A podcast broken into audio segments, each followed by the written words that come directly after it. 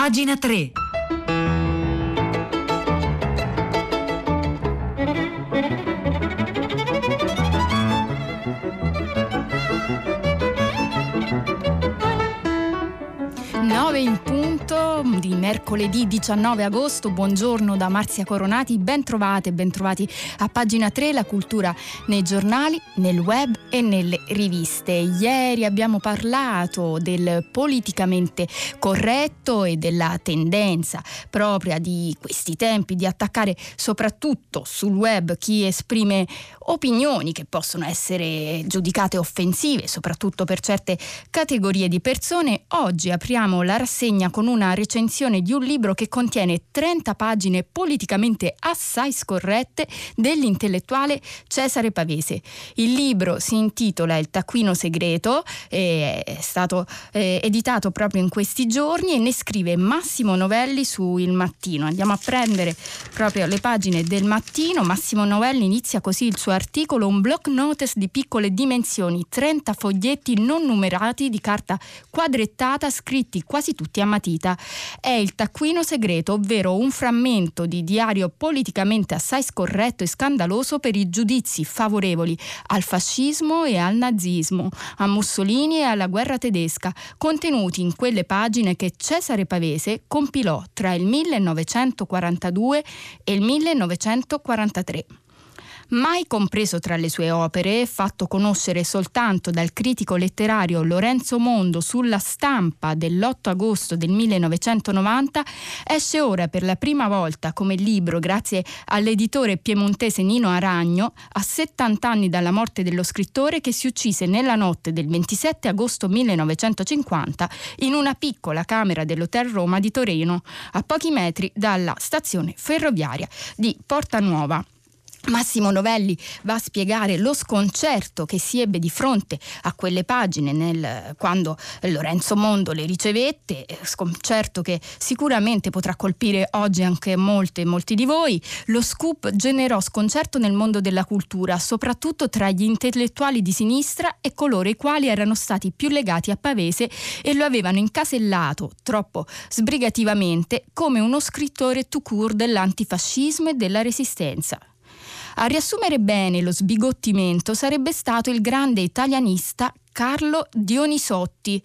La pubblicazione, scrisse a 40 anni dalla morte, di un taccuino segreto di Pavese ha provocato e provoca discordi commenti. Nessuno si aspettava che gli eventi politici e militari del 1942-1943 avessero proposto a Pavese considerazioni, giudizi e pronostici che suonano oggi scandalosamente favorevoli a Mussolini e a Hitler e a quella parte incluso ancora e addirittura Franco, e avversi con un po' di cattiveria ironica ai pochi e inermi e perseguitati antifascisti italiani. Fu difficile per molti considerare, consider- eh, prosegue Massimo Novelli sulle pagine del mattino, fu difficile per molti considerare come opera di Pavese il medesimo che scriveva sull'unità e un romanzo come Il compagno, le pagine del diario in cui minimizzava le atrocità dei nazisti e commentava positivamente il manifesto di Verona della Repubblica di Salò tanto che, come ricordava Cesare De Michelis nel 2016, resiste più di un sospetto sulla sua autenticità, mentre ci si sforza di trovare plausibili giustificazioni a quella serie di annotazioni che inequivocabilmente smentiscono la vulgata antifascista dell'impegno dello scrittore.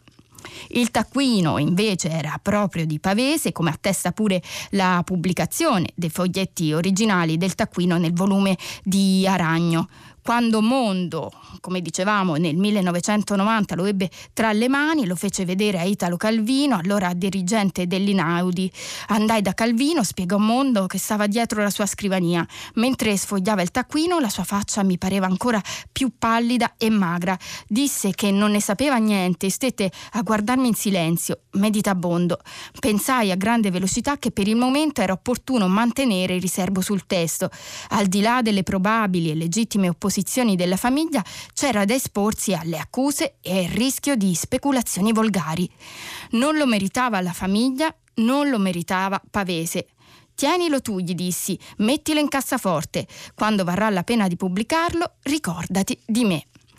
Italo Calvino e la casa editrice di Pavese, Lenaudi, non ritennero opportuno farlo conoscere e raccontò sempre Mondo dopo l'impresa dell'epistolario vidi solo fuggevolmente Calvino che poi si trasferì a Roma e quelle poche volte nessuno di noi toccò l'argomento. Ma il lavoro giornalistico sempre più intenso proseguiva la sopravvenuta disaffezione per l'argomento, la pigrizia mi fecero accantonare il progetto e dimenticare le carte. Accennai appena negli anni a qualche amico. Poi, dopo la morte di Calvino, mettendo ordine dopo un trasloco, le vedi raffiorare. Allora mi sentii all'improvviso sbloccato. Oggi, di fronte a quei giudizi sul fascismo e sui nazisti, osserva Angelo Dorsi, che è uno storico e che ha firmato l'introduzione di questa edizione del Taccuino, si può dire che il Taccuino è un atto di resa di Pavese alla storia, una sconfitta davanti alla politica che domina suo malgrado e lo schiaccia eh, le pagine segrete, nota infine Francesca Belviso, le cui parole terminano questo articolo di Massimo Novelli che trovate oggi sul mattino. Francesca Belviso, italianista, che ha curato questa edizione, ci mostrano un pavese come un novello Giano bifronte e perciò una delle personalità più complesse e più libere della cultura italiana contemporanea.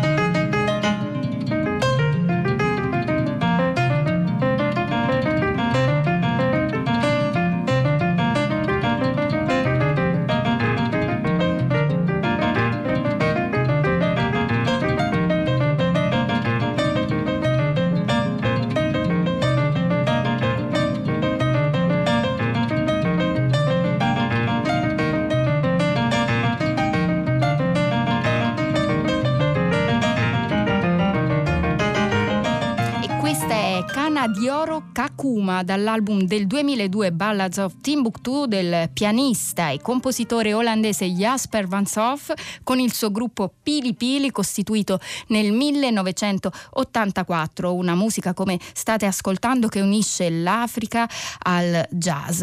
Io prima di continuare vado a leggere un messaggio di Luca che giustamente ci fa notare, dice ma com'è possibile che nel 1990 Lorenzo Mondo parlava con Calvino, ovviamente è stato un mio errore di lettura, eh, Italo Calvino è morto nel 1985, nel 1990 eh, Lorenzo Mondo pubblicò per la prima volta alcuni stralci di questo taccuino che oggi invece per la prima volta esce in un libro sulla stampa, quindi scusatemi ancora se ho fatto un pasticcio con le date, noi abbiamo in collegamento Pietro del Soldà dalle 10 al microfono di tutta la città ne parla, Pietro buongiorno, di cosa vi occuperete oggi? Eccomi, Marzio, buongiorno, buongiorno agli ascoltatori. Allora, questa mattina ha chiamato a prima pagina Carlo da Napoli che un po' come tutti ha commentato il discorso di ieri di Mario Draghi al meeting di Comunione e Liberazione, ma ne ha dire, estratto un, un stilo fondamentale, quello dei giovani e del futuro. E lì ha innestato la sua riflessione, Carlo, dicendo ma in questi mesi di chiusura delle università e delle scuole, di blocco della socialità, certo adesso è ripresa in maniera diversa, quanta conoscenza abbiamo perduto? Questa è la domanda che si è fatto Carlo. E noi da qui ripartiamo, ovviamente dando uno sguardo alle ultime notizie riguardo alla riapertura delle scuole, oggi è il giorno dell'incontro tra il Comitato Tecnico Scientifico e il mondo della scuola per decidere le ultime misure da intraprendere verso la riapertura del mese prossimo, ma insomma non, non lasciamo da parte la domanda generale profonda, la conoscenza che è venuta meno perché non si è fatta lezione a scuola e all'università, anche se però ci sono state altre esperienze che i ragazzi hanno fatto della tecnologia, della solitudine, del pericolo, dell'importanza politica e sociale dei propri gesti. Insomma, sono domande molto profonde che noi potremo porre questa mattina ai nostri ospiti e ovviamente ai nostri ascoltatori a partire dalle 10 marzo. Grazie Pietro del Soldà, il numero è sempre il 335 56 34 296, anche noi rimaniamo sul tema della scuola, andiamo in Inghilterra dove due giorni fa gli studenti dell'ultimo anno di scuola superiore sono scesi in piazza eh, per protestare per quanto era accaduto con il calcolo del voto del loro esame di maturità. La vicenda oggi è spiegata da Eugenio Cau sulla prima pagina del foglio. Cau scrive il governo ha dapprima annullato l'esame di maturità a causa del coronavirus, poi ha usato un algoritmo per calcolare il loro voto di uscita, quello che serve per essere ammessi all'università. Nelle intenzioni del governo l'algoritmo avrebbe dovuto essere un modo per rendere più giusti i voti di maturità, un sistema sofisticato che avrebbe standardizzato i voti dati dagli insegnanti per evitare differenze tra una scuola e l'altra, tra un metro di giudizio e un altro. Ma è successo esattamente il contrario. L'algoritmo era stato creato in modo da tenere conto, tra le altre cose, delle performance pregresse delle scuole d'appartenenza degli studenti e questo ha significato che studenti brillanti di scuole poco prestigiose sono stati penalizzati, mentre gli studenti delle costose scuole private sono risultati avvantaggiati. Da qui le proteste e da qui poi la decisione lunedì di abbandonare quello che un parlamentare conservatore ha definito il governo tramite computer e lasciare che il voto di maturità di quest'anno fosse deciso dagli insegnanti e non dalle macchine. Il risultato, il numero degli studenti studenti che hanno superato l'esame è aumentato di molto rispetto all'anno scorso.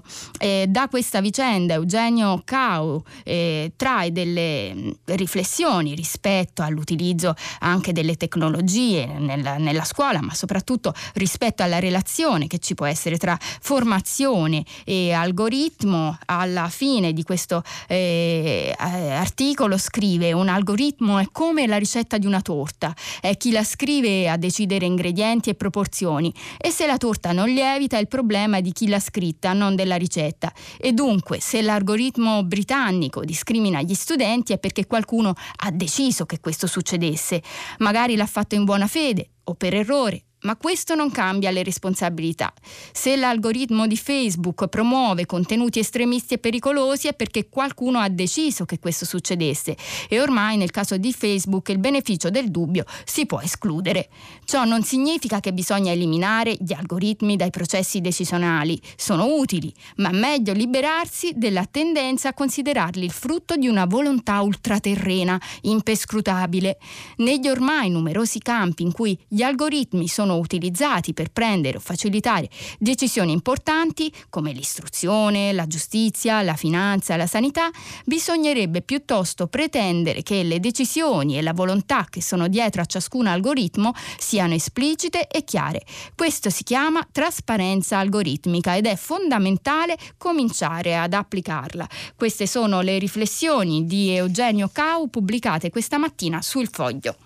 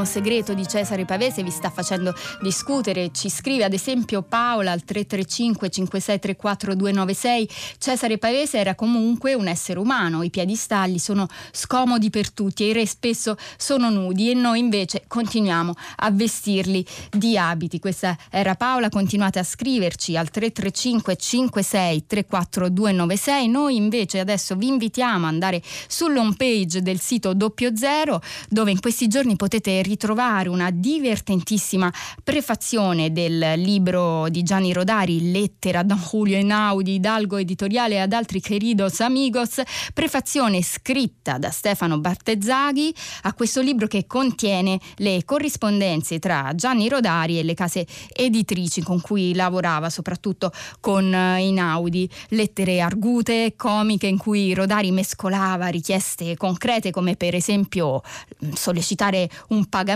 alle sue invece fantastiche divagazioni, ai suoi giochi di parole. Se poi di tutto questo ne scrive il genio dell'enig- dell'enigmistica Bartezzacchi, il gioco ecco sembra già fatto. Già il titolo del testo su doppio zero è tutto un programma, Prammatica della fantasia e inizia così. La casa editrice Inaudi è nata nel 1933. Nel 1983 festeggiò il suo anniversario con varie iniziative, fra cui la pubblicazione del suo cata- catalogo storico. Il volume uscì con il titolo 50 anni di un editore nella collana PBE, la piccola biblioteca Inaudi, ed era dotato di un apparato iconografico che riproduceva le immagini di una mostra allestita per la ricorrenza. Erano copertine di libri, documenti storici come l'informativa che la polizia torinese mandò a Mussolini già il 3 marzo del 1934 in merito alla nuova e certamente antifascista casa editrice, ritratti fotografici di autori, anche un indimenticabile Giorgio Manganelli che esce dalla tenda a strisce di una salumeria di Dogliani tenendo in mano un goloso pacchettino. A testimonianza del fatto che gli autori Einaudi non erano tutti crucciati professori o profondi letterati, era esposta anche la riproduzione di una lettera di Gianni Rodari a Giulio Einaudi, scritta con una calligrafia minuta ed esatta su carta intestata del quotidiano Paese Sera, favolosamente ed enigmaticamente enigmisticamente datata 6161, Befane e Sciarade, come per un presagio. L'occasione della lettera è l'uscita del primo libro inaudiano di Rodari, Le filastrocche in cielo e in terra. Rodari la celebra con una certa deferenza, progressivamente volta al comico. Ed ecco la lettera. Ho ricevuto le filastrocche e tocco il cielo con tutte e dieci le dita. Devo proprio dirle grazie dell'edizione bellissima, molto più bella di come potevo aspettarmela. Il libro rallegra piccoli e grandi, solo a sfogliarlo ispira una gran simpatia. Credo di poterlo dire come se si trattasse del libro di un altro. In famiglia mi guardano e trattano con accresciuto rispetto e per la prima volta posso chiudere la porta del mio studio anche se ci vado a leggere un libro. Insomma, ho ricevuto i calzoni lunghi. Se ha dei nemici, disponga di me.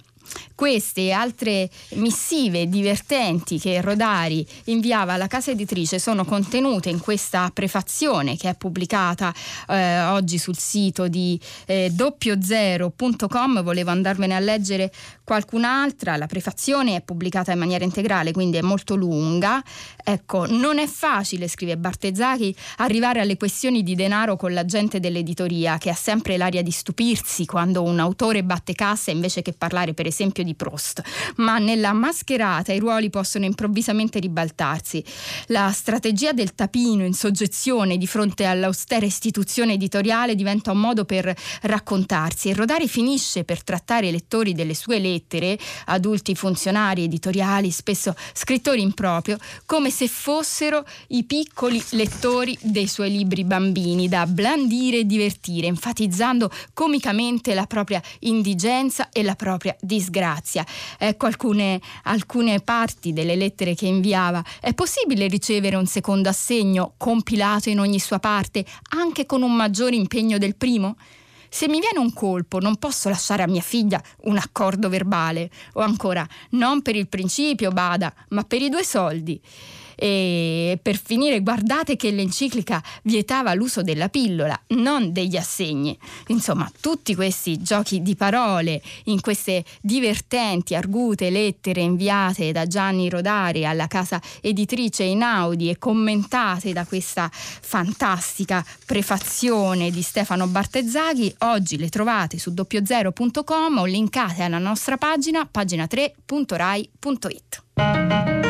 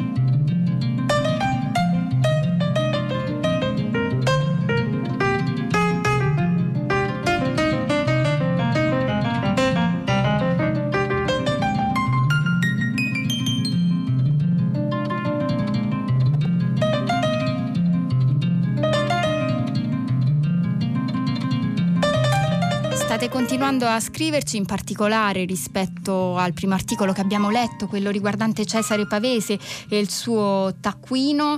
Eh, ci scrive ad esempio Laura, la personalità ambigua di Pavese è sempre stata nota, io l'ho sempre percepito così, per cui non me ne, non me ne meraviglio. Non sono d'accordo con la conclusione eh, della prefazione, immagino che si riferisca al, ai commenti fatti dalla curatrice stessa del libro che concludono l'articolo di Massimo Novelli che abbiamo letto oggi dalle pagine del mattino. Noi adesso ci spostiamo sulle pagine di un settimanale, si tratta di Vanity Fair, Malcolm Pagani è andato a intervistare Paola Pallottino, critica d'arte ma anche paroliera di Lucio Dalla e proprio di Lucio Dalla parlano e conversano con eh, Pallottino e Pagani e dice, mh, mm, racconta la Pallottina, ricorda, gli dicevano peloso e puzzolente, lo chiamavano busone, lo disprezzavano apertamente. Poi cominciò ad avere successo, raggiunse il consenso e come accade spesso cambiò il volto di ogni cosa. Paola Pallottina è nata nel 1939, è stata a lungo professoressa universitaria senza essersi laureata, lei stessa dice l'unica associata al mondo, credo, senza laurea, direttrice di museo, storica dell'illustrazione e paroliera, imparando che l'unica vera ricchezza tangibile si nasconde nella contraddizione. Ecco, il tema forse della puntata di oggi è proprio questo, no? la contraddizione. Le persone non sono mai una sola cosa, dice Paola Pallottine a Malcolm Pagani, e non hanno mai una sola possibile chiave di lettura. Dalla era sicuramente un'assoluta eccezione rispetto ai suoi simili, ma non faceva eccezione alla regola. Poteva essere generoso e tirchissimo, buono e cattivo, cupo e allegro, e lui ombre e luci si dava nel cambio come la notte con il giorno si incontrarono Paolo Pallottino e Lucio Dalla mezzo secolo fa e dalla loro collaborazione nacquero canzoni importanti, sassi dorati e conchiglie rotonde, occhi di bestie feroci, gabbiani sperduti nel cemento e uomini venuti dal mare. Racconta Paola Pallottino, la canzone si intitolava Gesù, Bab- Gesù Bambino, scritto così, tutto attaccato, poi la censura, il conformismo, le regole bigotte dell'Italia predivorzista e le pressioni dei discografici esasperarono Luce. E lui decise in un istante di imprimere sulla canzone la sua data di nascita, 4-3-1943, da allora e per sempre. Più che un ricordo nitido del loro primo incontro, dice Paola Pallottino, ho alcuni flash, la prima volta che Dalla le apre la porta, in perizoma, frenetico, subito pronto a lanciarsi verso il pianoforte. La doppiezza. Come bugiarderia Lucio era secondo soltanto a Fellini, era veramente un bugiardo patologico, raccontava balle con la stessa fantasia immaginifica e non sempre un perché, ma con il gusto per la storia, per l'invenzione, per la fantasia. Era un artista Lucio, ma talmente artista che forse per descriverlo ci vorrebbe una parola che nel vocabolario non esiste. Sapeva leggerti in un istante, dirti dove eri nato e cosa facevi nella vita, individuare immediatamente il tuo punto debole per poterti magari trafriggere con una battuta fulminante. Dalla era così. Un minuto prima avresti voluto strozzarlo, quello dopo abbracciarlo. Con lui non c'erano mezze misure, o lo amavi o lo odiavi. Nelle pieghe di un rapporto dialettico trovarono spazio tra pallottino e dalla, rotture e riconciliazioni. Ricorda, pallottino, l'inizio fu, fu perfetto, avevo una mania per metrica ed endecasillabi e dalla fu rispettosissimo musicando i miei testi senza cambiare una sola virgola. Poi 4-3 1943 andò a Sanremo e al ritorno scrissi per Lucio Il gigante e la bambina. Mi sembrava la canzone perfetta per astrarlo da tutte le scorie più o meno tossiche che il festival ti lascia addosso e glielo dissi. Lui nicchiava e si era messo in testa di volerla donare a Ron. Bisognerà pure aiutarlo, Rosalino, diceva. Ma aiutalo in un altro modo, rispondevo. La discussione fu molto aspra, ci fu una lite tra Dalla Pallottino, la potete leggere per integrale su Vanity Fair in questa intervista di Malcolm Pagani.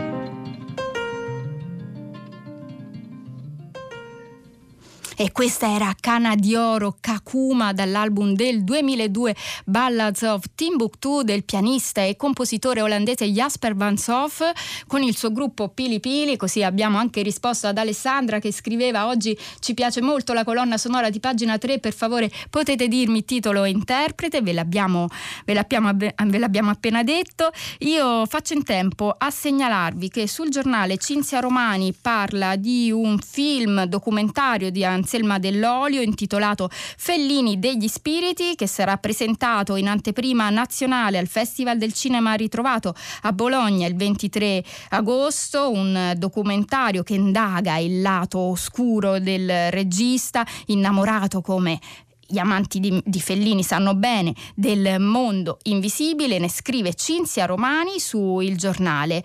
Oggi pagina 3 finisce con questa segnalazione. Io ringrazio Luca De Ioris alla console, Cettina Flaccavento, Piero Pugliese, Cristiana Castellotti e Marzia Coronati. Oggi al microfono di pagina 3 vi salutano e vi danno appuntamento per domani alle 9.